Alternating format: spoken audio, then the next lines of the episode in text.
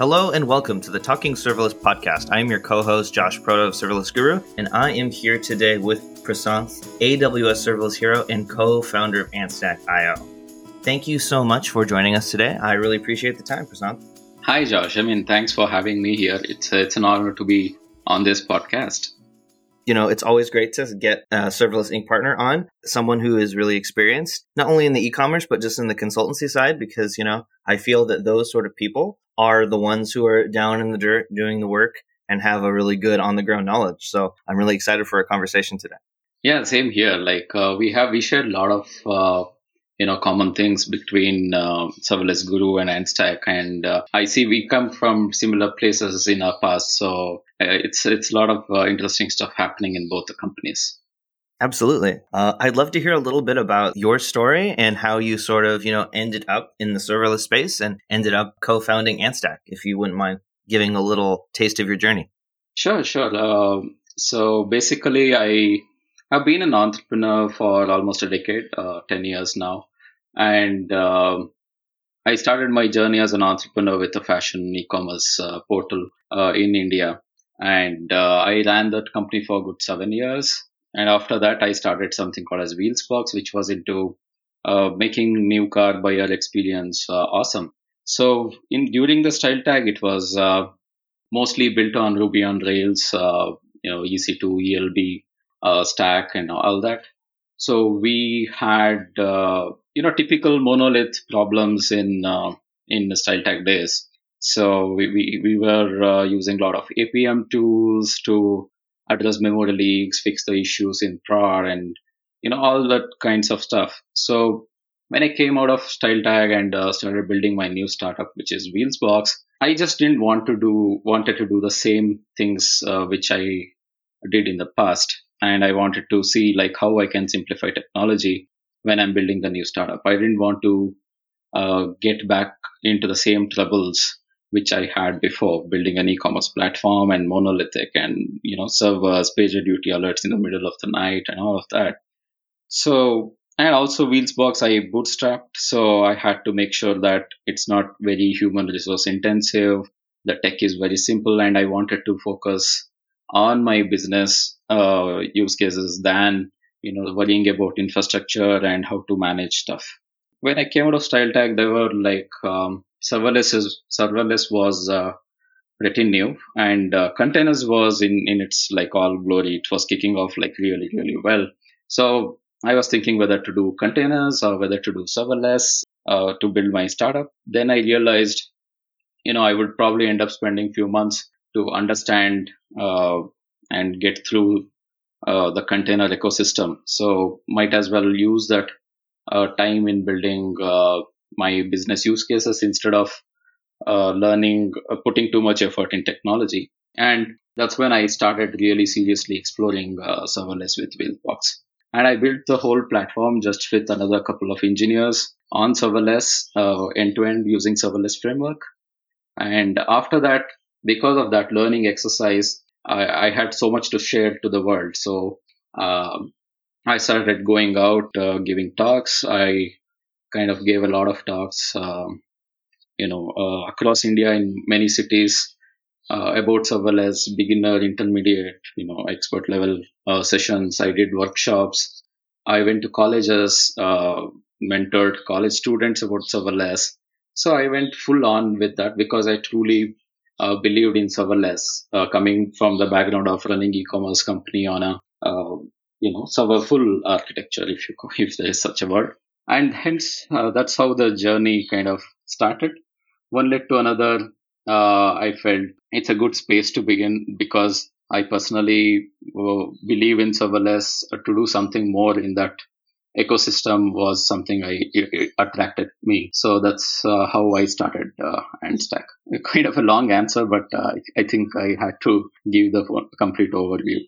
No, fantastic. I love it. And I think, I always love hearing the entrepreneur journey. And that's something, I've definitely experienced. And I love just seeing how different people end up where they are. And sometimes it's not, someone doesn't begin thinking, oh, I'm going to start my own serverless consultancy. They just wake up one day, just sort of a natural extension of, having success solving a problem. And then from hearing from you, really being passionate about this solution, the serverless as a solution, and then teaching people about it and really wanting to, you know, educate people about this better way to build applications, this better way to build architecture. Would you say that there is maybe a specific problem that happens when you're using like a server full or a monolithic architecture in e-commerce specifically that you no longer have to deal with when using serverless, or is it sort of just a general benefit of serverless?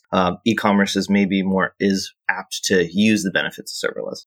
So, I mean, going back to my first startup days, in the e-commerce, the main thing was, the load was always unpredictable. We did not know at what point in time suddenly something can kick off, some product which will suddenly become vital. So, we used to get a lot of middle of the night traffic for no reason. We could not determine like what was causing such kind of surge. And in the classic, ELB, EC2 days, the ELB was not scaling in response to the burst traffic which we used to get. So there was always this question mark in our head whether the auto scaling group will kick in the right time when the load is there, or will it be too delayed by the time it comes up. Sometimes traffic would have gone, because e-commerce is very people come, and if they don't have a good experience, they leave in no time. So it was very important to be available when people hit it.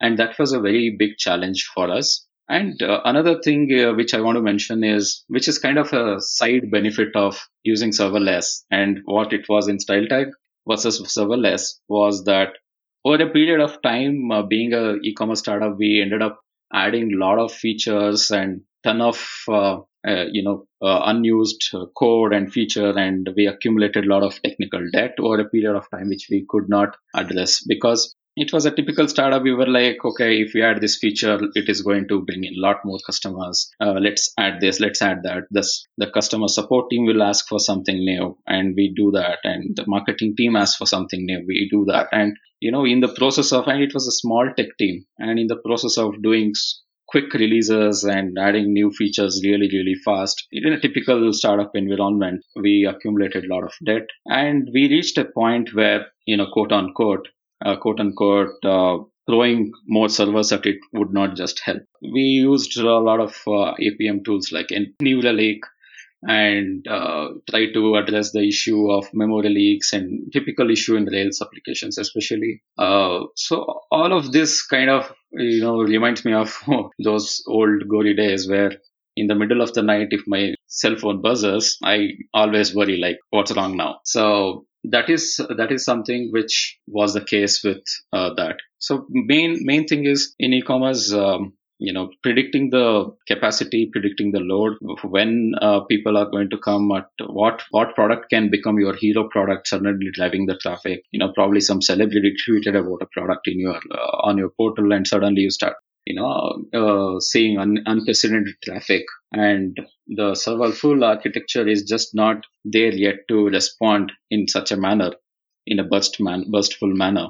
So that's where I think, serverless can be really, really useful. In case of that kind of burst traffic, it can scale instantaneously, which is really, really important. At the same time, I also want to talk about, we always had to maintain the base capacity of the infrastructure, thinking our highest traffic. If my max traffic is some say 10,000 concurrent users, I need to make sure my database is scaled in proportion to that all the time, even though most of the time maybe average traffic is about 2,000, 3,000 people, but the database is more scaled up to make sure that in case we hit our burst, it is there to serve that. So you are kind of over provisioned to your burst capacity in some areas like database.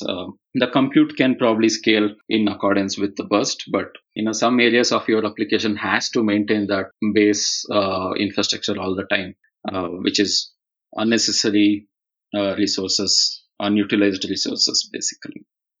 Absolutely. No, that's a really good point that you make there. Are you finding that a lot of people that either are coming to you for help, or maybe when you're teaching and then they'll come up and ask questions later, are they sort of already fully aware of all of these various benefits that serverless, could give them, or they understand that I'm having problems load balancing and matching my traffic patterns. Serverless is the right solution. Or a lot of people really surprised when they start to actually hear, oh, these don't have to be problems anymore. I can get someone like Prasanth and their team to help me. It's a good mix of people. Sometimes, and more so of the people who are coming and asking the beginner sorts of questions, like most of the times it's about cold start. Most of the time, can you do this in can you do this in serverless, that in serverless, sorts of questions. And sometimes people do come and ask specific questions like, I face this particular issue in Lambda. How do you address that? How do you address this? Those kind of questions as well. But most of the time, it's people who are coming and asking, oh, is this possible in serverless? That's like the most asked question for me. I can definitely relate to that on being on the client support side or in that sort of way. I'd say very specific, or at least a lot of people think, very specific to their use case. Like, is this possible with serverless? And I would say 9 out of 10 times in my experience, you could definitely make it work. Though I'd say, I think there's also a pull or a feeling in the larger, I'd say, serverless and cloud community is that, serverless isn't always the solution, and that, there's sort of a spectrum of cloud services and how cloud reliant or serverless reliant one can be. And some people are very adamant, I'd say, in being like, you really have to do a inventory of where your organization is at, and then we'll sort of pick or choose where we want to develop on this axis. While others I know are like, I'm only going to be starting projects using serverless. And I'm interested to get your opinion on that, especially as someone who's fielding a lot of questions, who's down in the dirt doing the development. Are you sort of always serverless first in your mind? Or are there instances where, of course, there are some instances where you would advise against it, but I'm interested to hear your thoughts on this overall issue that I've been hearing more and more about. Ever since, my second startup, Wheelsbox, I have almost become like a serverless first person, because I feel that, the serverless ecosystem has enough number of components available to you. It's not just Lambda, right? A lot of people think serverless means Lambda, but it is not. You want authentication, you have Cognito, you have file storage in S3, you have a queue, you want a queue, you have SQS, you have a pubs, you want a pub sub, you have SNS. So you have like a whole bunch of offering in AWS and similarly in Google, which are available for you to use in your architecture like Lego blocks. And you can put them together to build your own specific architecture, right? So I always try to tell them, it's not just Lambda functions. You have so many other varied offerings. You can put together all of this in a nice architecture of your own. Some people ask about, limitations of Lambda, the timeouts. What if I want to, run something for a little longer than the 15-minute timeout? Then I suggest, in those cases, when there is real reason behind, not using a Lambda or something like that, I try to tell them you could probably look at a hybrid approach where instead of Lambda functions, you could look at Fargate ECS.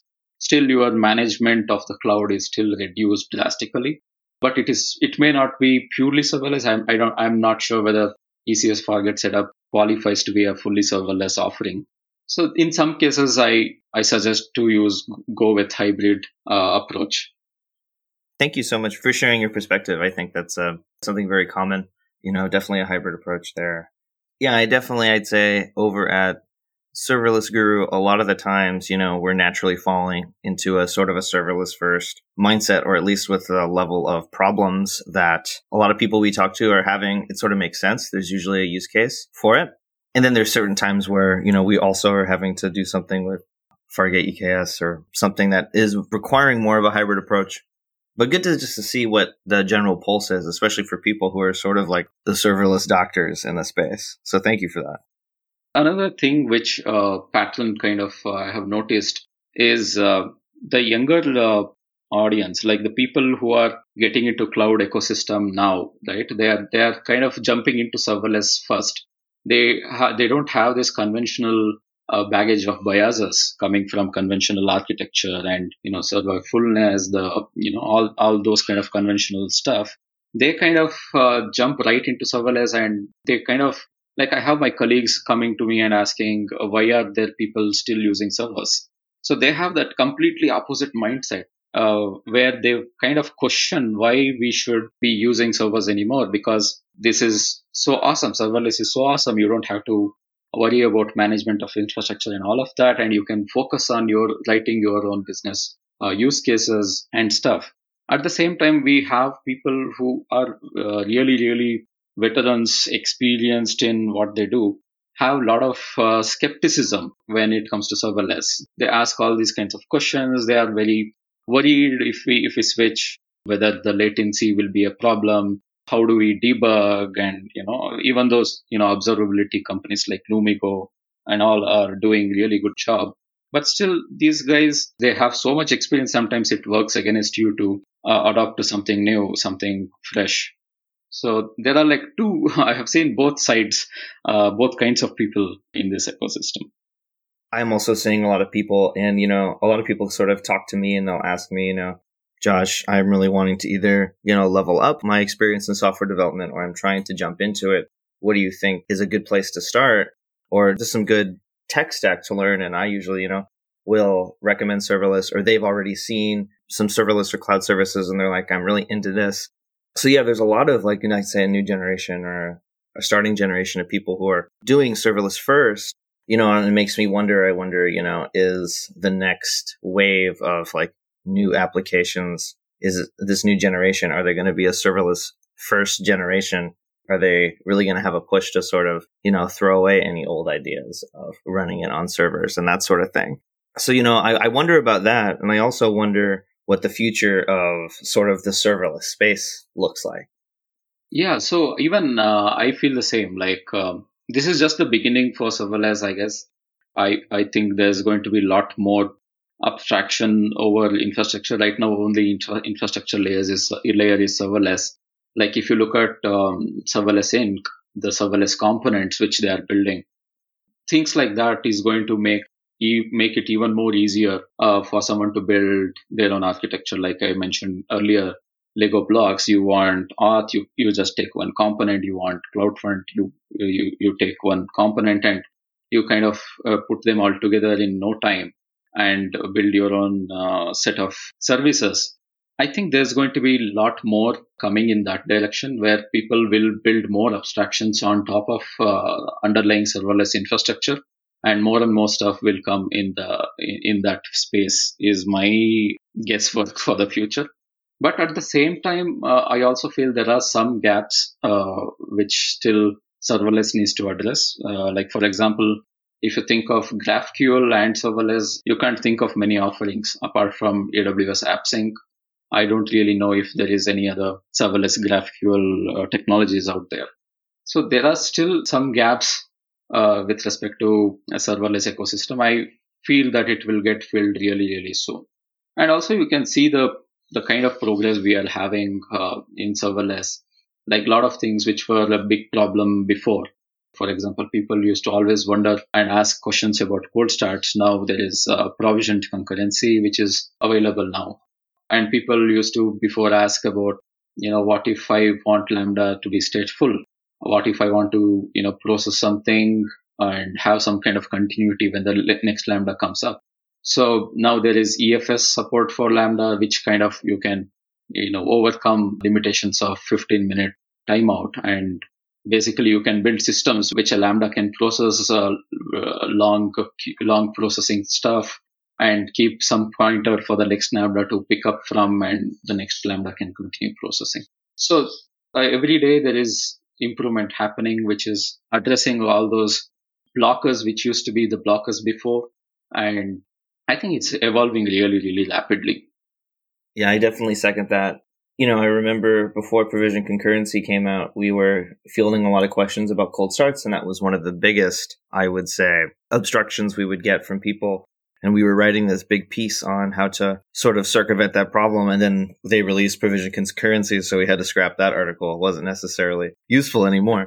But, things do change so quickly. And that's an exciting thing to be in a space where there's so much energy and effort from different angles, like not just AWS, but doing the work that we do and understanding what we know about Azure and GCP and everything.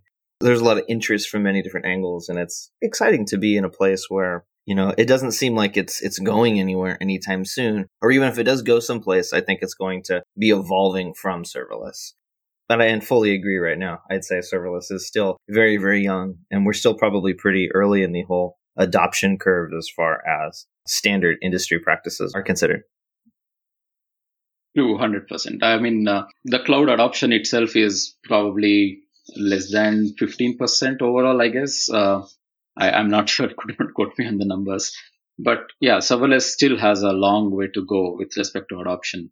And I'm sure that, you know, the way I see it from probably a couple of years ago to now, I see a lot of uptick in adoption in corporates, you know, large enterprises and startups alike. A lot of people are kind of getting, you know, opened up over serverless, and they are starting to explore this more and more. I also see that in some cases, the pressure from investors to, you know, bring down the cost aspect of the infrastructure and so on. Like there are some investors who are like really, really educated on serverless, and they are kind of asking these hard questions to our startups and founders, like, why are you not on serverless? Why are you still, you know, running classic ELB EC2 stack? You could probably reduce some cost in infrastructure if you switch to serverless. So I see that a lot of people are now looking at serverless very, very seriously compared to before, where there was when I started, all my friends had a lot of skepticism when I said I'm going to build this entirely on serverless. They were like, is it even possible? It's just a, you know, compute layer at this point. It's just Lambda. Will you be able to really manage to build a whole platform on it? So that skepticism is now gone because we have a lot more use cases available, lot many big corporates using it and, you know, putting across as a case studies, banks adopting to serverless and so on. So that barrier is kind of getting lower and lower as we go ahead in this journey. Completely. Or else if the opinions still exist, they have a lot less, I would say, arguments to be made as far as saying that serverless isn't mature enough, or there isn't enough use cases for industries like banking or even entertainment and that sort of thing. So with all of these sort of, you know, I'd say newer developments with serverless in this constantly changing atmosphere, do you have any projects that you're working on or things that you're excited about trying out or playing with right now? It's been a hard time for me in the pandemic. So the team is completely working from home to manage everything. It's been very hard. So I've been sidetracked a lot at this point. But what I've been doing off late is I started this community on Discord for serverless enthusiasts, which has thankfully attracted a lot of serverless people around the world, like Jeremy Daly and Chase. Everybody is there. So that is something which I'm very excited about, because I didn't see that there is a community for serverless, which is kind of, you can instantly ask questions and probably, you know, get opinions of others about your approach, and generally talk about serverless with other people who are enthusiastic about that. So that is something I kind of created. See if something similar to serverless components with little more abstraction with respect to like auth systems and other components in serverless where people can readily use, but it's in very, very nascent stage, early stage, which I don't think is substantial enough to share in this forum yet. Of course. Well, I think the community will be very excited to play with that once it gets to a point. But I think the Discord community is fantastic. I learned about it recently, and I didn't know you were the one in charge of that. So thank you so much. I think it's always great to have access to community and to have direct response from questions and a gathering place for everyone, because I think before, you know, maybe Twitter is like the closest place we would have to be able to see all of our serverless friends and peers online, but still it's sort of, there is some distance. With the pandemic, I think it's really hit me very hard, as well as our company, especially since we have an international team and there's all these different, you know, it's being handled differently all around the world. And Serverless Guru, based in the United States, very challenging there. And so we're not able to get in person and have events as we usually like to do. So it's great to, you know, at least have a place with all of our friends online. Yeah, I mean, totally. Like, I got used to going to all these events. Like last year, I have not even kept the count of how many events I went and gave talk. So, and did workshops. And this year has been like very quiet. So yeah, even I am trying to get used to the new, this thing. I think that's one of the reasons why I kind of started the Discord server to connect with other people. Now that conferences and everything is completely, not reachable. And did you have a favorite talk that you would like to give in person? And do you find that it still comes across the same way, via Discord or via online? Or does it require that in-person nature? How would you say it, as someone who teaches a lot?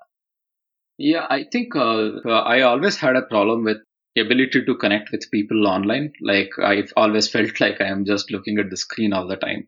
It's a lot more easier when you are physically presenting. I don't think any amount of tech can replace that.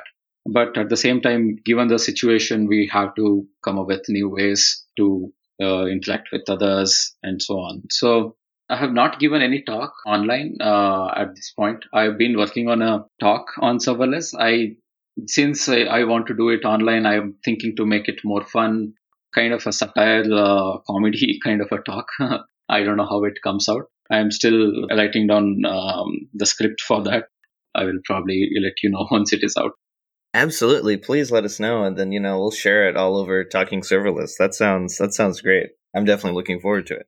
In a past, I wouldn't say career, but, blip of life, I used to be an actor. And, when the audience had a lot of energy to give, it was the best thing ever. But when they didn't, then, it was like, oh, I'm just talking to myself or acting for myself. And, I think that's been something I've also been sort of reliving in the amount of just even, your typical Zoom meeting or large Zoom training. Sometimes it feels like you're talking to the void or to yourself. But I think, at least in the smaller online communities, you sort of all know everyone is excited to hear about the topic that you want. So probably, once you give the talk and write the script, and at least if it's everyone in the Discord or the serverless community, I think everyone will be willing to give you as much energy as you need. Yeah, I hope so. And yeah, you're very, very right that, sometimes it feels very bland not to have other person in front of you. When you are giving a talk in a real venue, physically, you can connect with the audience. You can kind of gauge what they are thinking. You can set the pace for your talk based on how audience are getting it. I have given the same talk in multiple places in a very different way based on the crowd and how crowd is receiving it.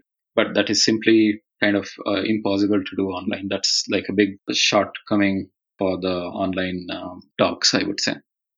Indeed. It's definitely a new set of challenges and a new set of circumstances. So Prasanth, as we know, you're an AWS serverless hero. I'd love to hear a little bit about, how did that come to be and, what does that mean to you? So that is kind of...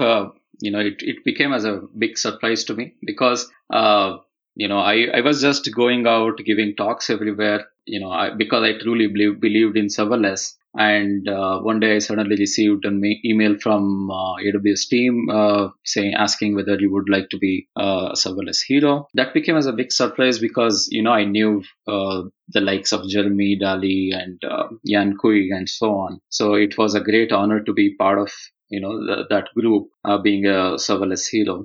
I did not anticipate that to happen to me so fast. It was a huge pleasant surprise at that time. And I feel it kind of amplified my ability to go around and educating people about serverless because of the recognition which I got from AWS. It opened a lot more doors. I started giving a lot more talks.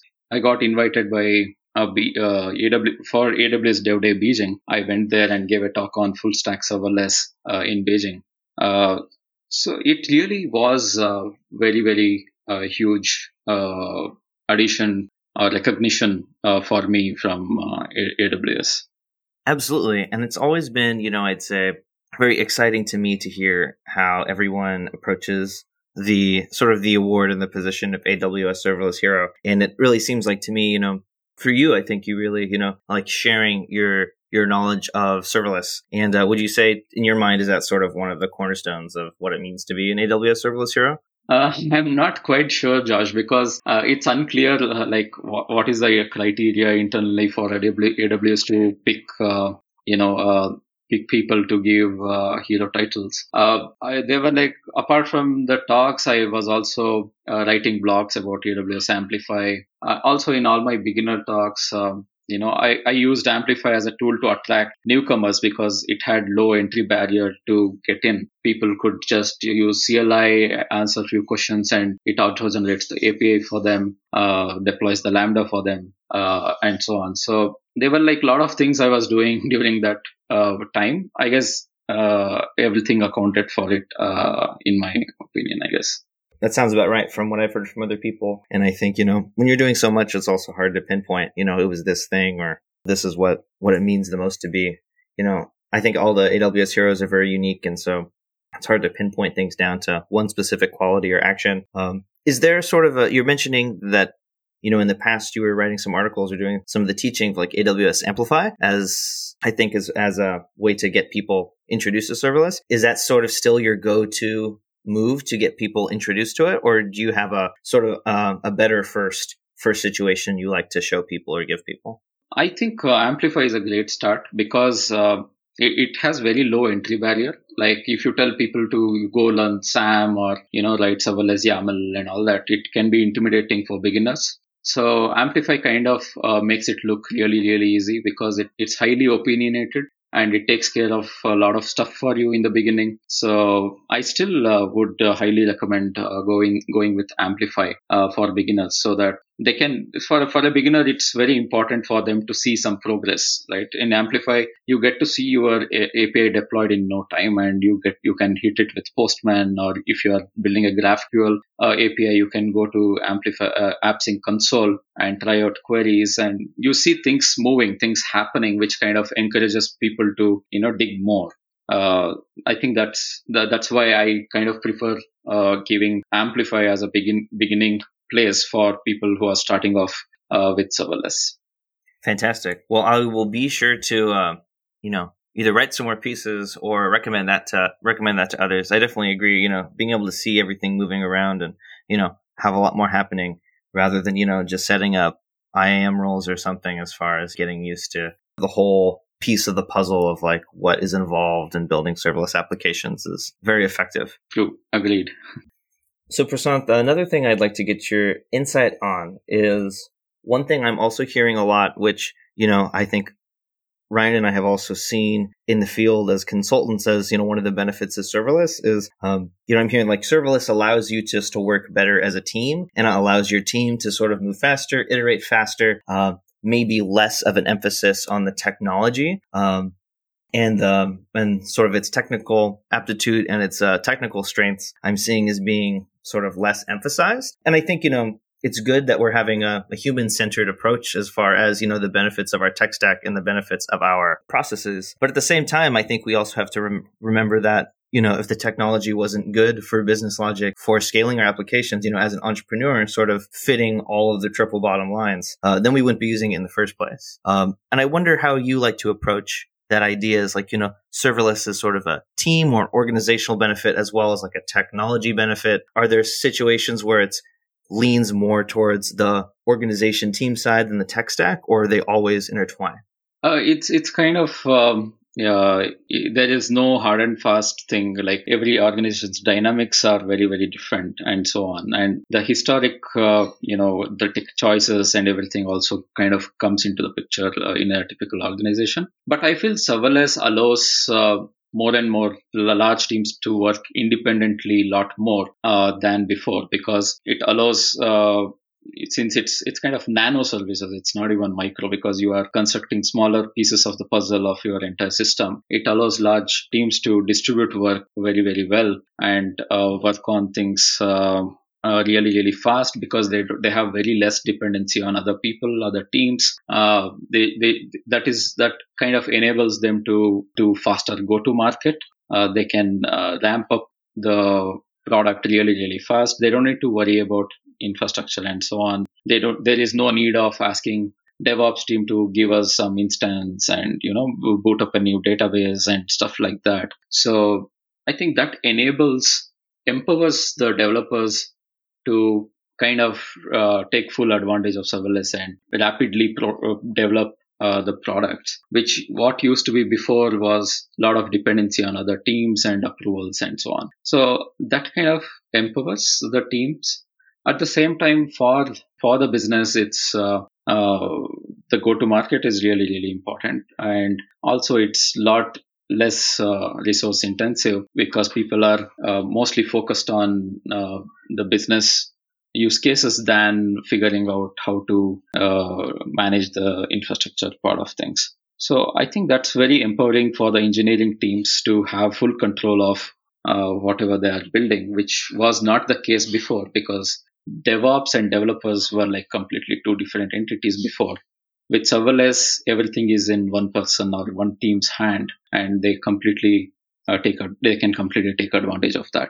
Indeed, I think I've seen some of the biggest transformations in organizations, or I'd say just sort of the mindset and the ownership that developers are able to have now because they're seeing the whole piece of the puzzle. They're seeing the dev, they're seeing the ops, they're also doing the deployment. It's not just like, oh, I'm a back-end team member, and then there's an application team member, and then there's this front-end team member. Whenever you can sort of, I'd say, shrink down the steps of the telephone or reduce the amount of handoffs that have to happen. I think overall, you know, that's what people would like to call efficiency. And in that retrospect, definitely I see serverless being a benefit. Yeah, and also it is making more and more engineers to be more full stack because conventionally there's been this trend of, oh, I'm a backend engineer. I only do, Python or backend code, Java and stuff. And there are like a bunch of people who are like, I only do React or I only do frontend.